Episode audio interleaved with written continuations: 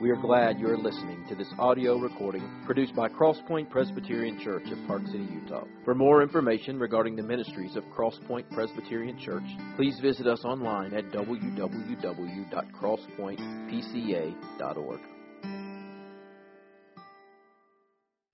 If you have your Bibles, let me invite you to turn to Revelation chapter 14. We are in the midst of a sermon series entitled The Coming and Conquering King. If you don't have a Bible, let me invite you to use the Pew Bible, and you can find Revelation chapter 14 on page 890 or 1036, depending upon which version of the Pew Bible you are looking at. Now, a couple of weeks ago, I did something, and uh, I'm not exactly sure why I did it, but I did. I was on Amazon and I watched an old Western entitled The Good, the Bad, and the Ugly. And in it, Clint Eastwood plays kind of the lead character, and he has this, this partner in crime. And at one particular poignant part of the movie, he says to this partner in crime, he says, There are two kinds of people in this world. There are those who have loaded guns, and there are those who dig. And he says to his partner in crime, You dig. And it got me thinking about all the kinds of phrases that I've heard over the course of my life about being two kinds of people.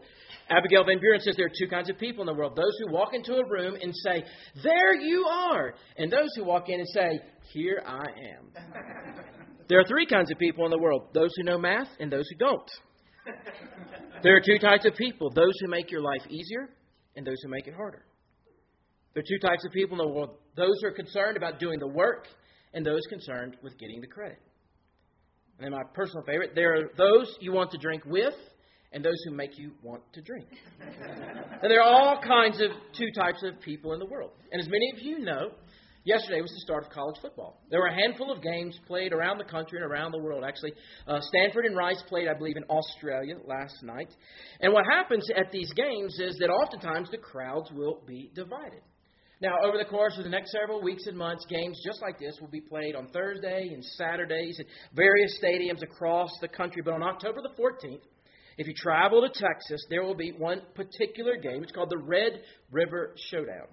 And if you've ever been to this game, some of us have been to this game. If you've ever seen this game on television, or you go home and you Google a picture, what you will see is a stadium that is divided in half. This half over here is wearing all red and they support the Oklahoma Sooners. And this half over here, they wear burnt orange and they support the Texas Longhorns. But it literally is two types of people at that game. Everyone there has been divided into two groups. Now, our passage this morning, Revelation 14, gives us two visions of two groups. But these visions take place in the future. The first is a vision of God's people who have been redeemed by the blood of the Lamb. It's a vision of victory. It's a vision of triumph. It's a vision of God's great salvation that has been accomplished for his covenant people. The second vision is a vision of judgments. So if you would, please turn with me to Revelation chapter 14. Now, Revelation 12 looked to the past. We saw the woman who gives birth to the Christ child. We see the dragon that wants to destroy the, the child. Revelation 13 showed us the present age in which we live in, in which Satan forms this unholy counterfeit trinity. He calls forth a beast from the sea and a beast from the earth, and this godless trinity attacks not the child, because we've seen the success of his ministry, but he attacks the woman who is the church. We said that she represents the, the community of faith from which the Messiah comes, the Old Testament nation of Israel, God's covenant people in the Old Testament, then the church whom the Messiah rules and reigns over. And so the beasts and the dragon persecute God's people. They deceive and invite us to believe a false gospel. Revelation 14 now is looking to the future, where John tells us what happens to the woman who represents the church and her offspring, God's people. He also shows us the future of the dragon and those who follow him.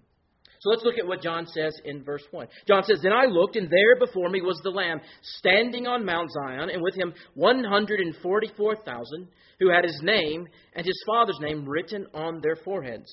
Now, these are not new characters in the story of Revelation. The Lamb we've already been introduced to in Revelation 5.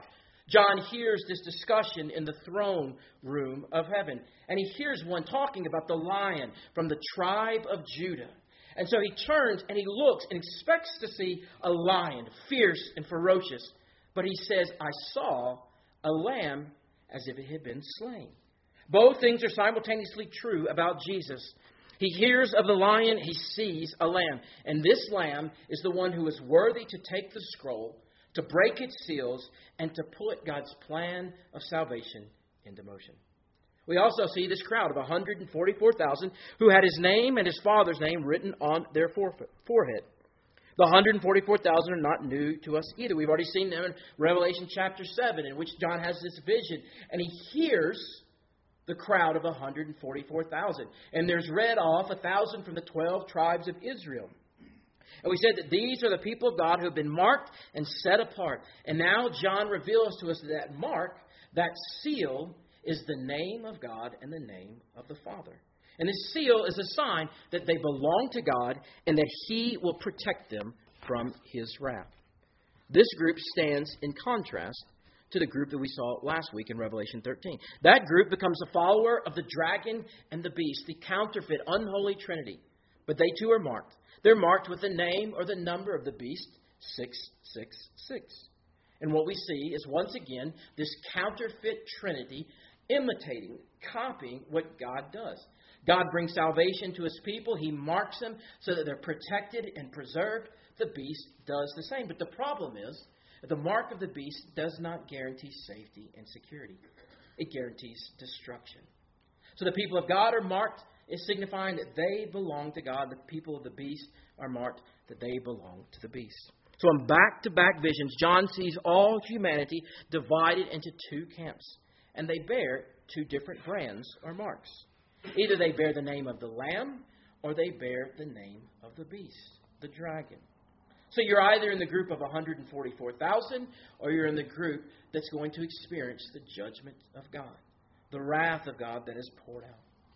If you remember back to Revelation 7, John hears and sees. We've mentioned this briefly. John hears and sees but what he hears and what he sees are always the same thing. It's just a different vision that you lay over the top of the other in order to comprehend the fullness of the picture. John hears someone numbering off 12,000 people, one from each of the 12 tribes of Israel. And then we said those 12,000, and you multiply that by the 12 disciples of the New Testament, you get this number of 144,000, which is just a symbolic way of saying the people of God from beginning to end who have been saved by the grace of God through faith in Jesus.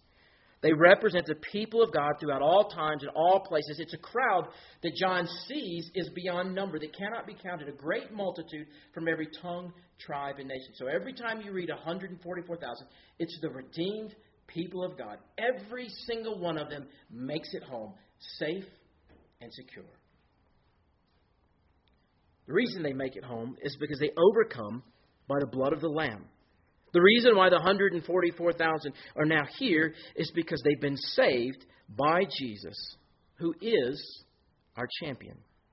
Notice what John says. He says, Behold, on Mount Zion stood the Lamb. The Lamb is standing. At one time, he was the Lamb who had been slain, but now he's the Lamb who stands on Mount Zion. It's interesting that he pictures him as standing.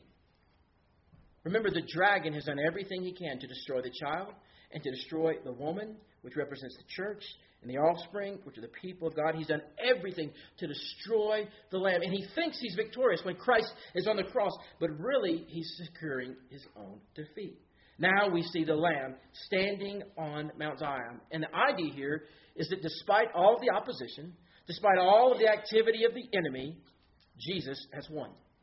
Jesus has conquered and is the champion. Now, how many of you are familiar with that famous picture of Muhammad Ali standing in triumph over Sonny Liston? It's a very famous picture in which uh, Muhammad Ali, who was then, I guess, the heavyweight champion of the world, has knocked Liston to the mat, and he's standing over the top of him, taunting him with his arm drawn up in strength. That's what the Lamb is doing. He has defeated his enemy, and he stands in victory. What was true of Muhammad Ali is true of Jesus, but Jesus doesn't stand alone. It says the 144,000 are standing with him. Now, conventional wisdom says this be the hero of your own story. Conventional wisdom says that you define your destiny. If your life stinks, it's because you were lied to and you believed that lie and you just did what was expected of you. You bought into a nine to five job, but you were meant for greatness. You were meant to be remarkable. I actually went and found an article in which the author was saying this. He was somewhat of a motivational speaker, and he says, No one dreams of being R2D2 and C3PO. Everybody wants to be Luke Skywalker and Han Solo or Princess Leia. No one wants to be Merry or Pippin in the story of the Lord of the Rings, but we want the songs of triumph to be about me and about you. But the hero of the Bible is Jesus. You are not the champion and the hero of your own story. You're the villain. And I'm the villain. You see, the book of Revelation isn't about individual Christians triumphing, but it's the revelation singular of Jesus Christ. He is the one who conquers our enemy. The Bible is always about Jesus. Now, next Saturday, you might turn on the television, depending on who or what your team is. And what you'll see is coming out of a commercial break is the camera focused in on the fans. And it doesn't matter how bad your team is. Like, I've watched bad football over the years. I'm a Mississippi State Bulldog fan, and I've watched really bad college football. But when the television commercial ends and they put that camera in the face of the fans, what do they always say? We're number one. We're number one. Okay, here's the interesting thing one, Mississippi State's only been number one for a few weeks, several several seasons ago, two or three seasons ago. But the people are always saying, "We're number one, we're number one." They're not even on the field. They're not even suited up and in the game. But when the camera comes on them and when they're shouting at the end of the match, they're saying, "We're number one, we're number one." Here's the thing: they didn't do anything. They didn't accomplish any victory, but they get to experience in the triumph when their team is victorious. In the same way, Jesus is the ultimate champion. When we cast our lot with Him, when we put our bets on Him, when we put a stake in the ground and say, My future, my salvation, my hope is in Jesus and Jesus alone, when He defeats the enemy, He wins on behalf of His people. So the next time you find yourself battling with the enemy, facing despair and the guilt and the shame that comes with sin, Remember that you may be experiencing pressure from all sides. The one who accuses the brethren may be whispering in your ear, You're not worthy. Look at your life, the mistakes that you've made, the path that you're on. Remind him that Jesus is the champion. And the blood of the Lamb enables his people to overcome. That Christ on the cross at Calvary has defeated the dragon and the beast. We now share in his triumph. We get to participate in the spoils of his victory. We can say we're number one because he is truly number one, and his victory belongs to all of us. Jesus has triumphed on our behalf. The dragon and the beast attempt to destroy, but Jesus ensures and guarantees that his people, every single one of them, make it home safe and secure. So let's notice a few things about this group, the 144,000. The 144,000 are redeemed. Notice what John says. He says, No one could learn the song that they sing except the 144,000 who had been redeemed from the earth. This group has been redeemed as from mankind as firstfruits for God and the Lamb. These 144,000, the people of God from all times and all nations, they serve as trophies of God's grace. They serve as visible testimonies of what God has done through Jesus. But the 144,000 are also disciples. Notice what it says. He says, These who follow the Lamb wherever he goes. Now, that word disciple comes from an Old English word which just simply means pupil or student or follower. We've kind of lost the idea of disciple in contemporary society, but, but kind of a modern day equivalent would be the idea of an apprentice. If you want to be an apprentice electrician, you start out and you, you go to a master electrician and you kind of hire yourself out and you say, I want to be your apprentice. And, and so you follow him around and you watch what he does. And over time, he begins to impart his knowledge and his wisdom to you. He teaches you the skills that he has acquired over the course of his lifetime. And, and if you're a good apprentice and he's a good teacher, then over two or three or five or ten years, what happens is you begin to think like your teacher. You begin to act like your teacher. You begin to do the things that your master teacher does. If any of you have ever seen the movie The Karate Kid, that's a great example of what it means to be a teacher and an apprentice. Now, there are sometimes when you question what the teacher is doing, but in the end, you trust yourself to the teacher that he's going to accomplish his purposes. So this 144,000 are disciples. This 144,000 are worshipers. Notice what John says. He said, I heard a voice from heaven, like the roar of many waters, like the sound of loud thunder. And the voice I heard was like the sound of harpists playing on their harp.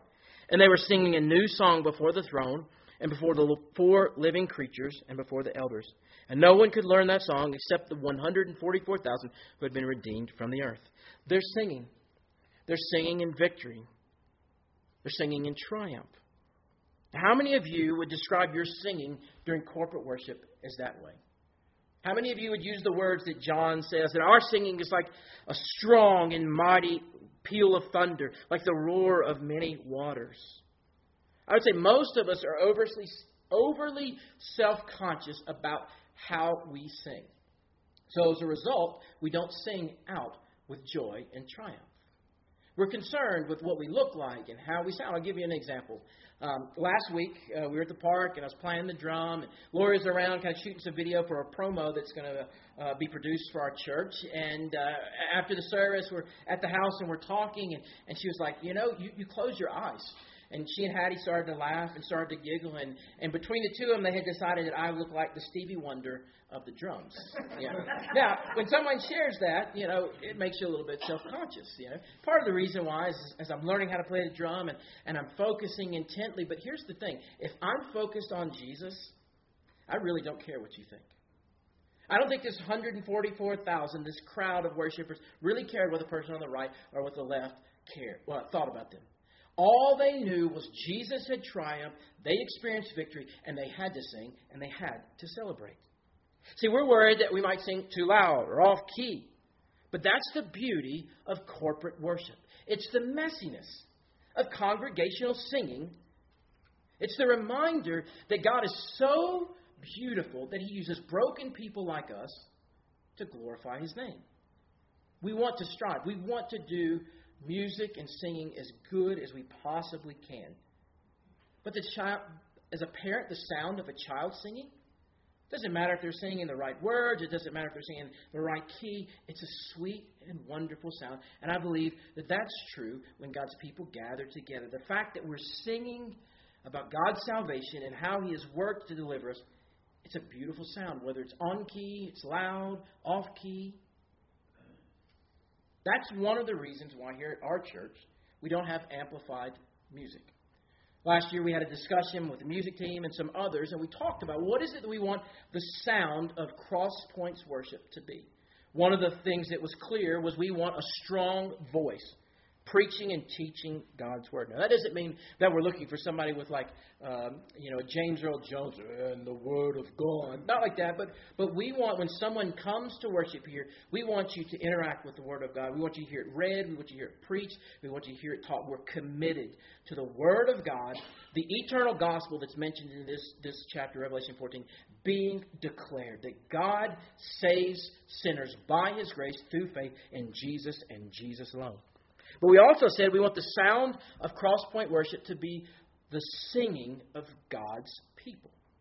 We didn't want it to be amplified instruments, but we want our voices to be the primary instrument used to glorify God in corporate worship. Historically, the reason why churches have chosen an organ as their music for their music is because it's supposedly the instrument that best represents the human voice. When instruments begin to overpower the voice of the congregation, the line between the work of God's people and the work of a special few gets blurred. That's why we moved away from an amplified sound system. Because we want it to be clear that God is glorified when the voices of his people are gathered together in unison and lift up songs of praise. Now, we need skilled musicians. We need people to train and model for us. Why? Because we've lost the idea of singing in our society. Outside of Sunday mornings, there are very few places where you'll see people gathered together in America to sing. The one place where you're likely to see it is at a baseball game. Now, sometimes at a sporting event, you'll see people singing the national anthem, but because the national anthem has a real wide vocal range, what happens is that the crowd doesn't sing, but a soloist or a band is trotted out onto the field, and everybody simply watches them perform. I would say in my lifetime, the three best national anthems, my personal opinion, you can have a different opinion, but you'd be wrong.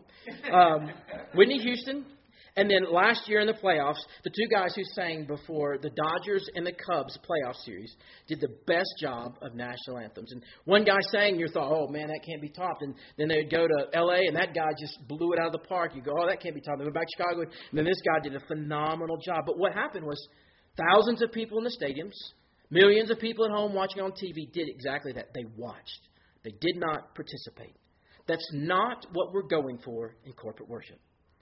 What we're looking more for is the soccer chants at an RSL game, in which the entire crowd in unison begins to sing and to chant.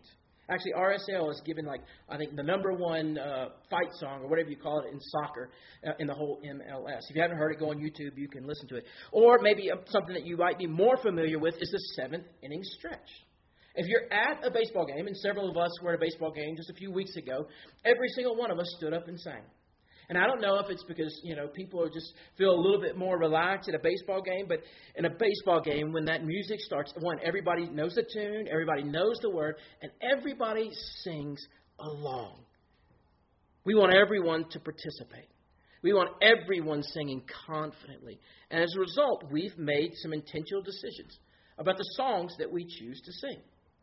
Over the last year or so, we scaled back the number of songs that we sing. So sometimes you might hear the same song repeated numerous times.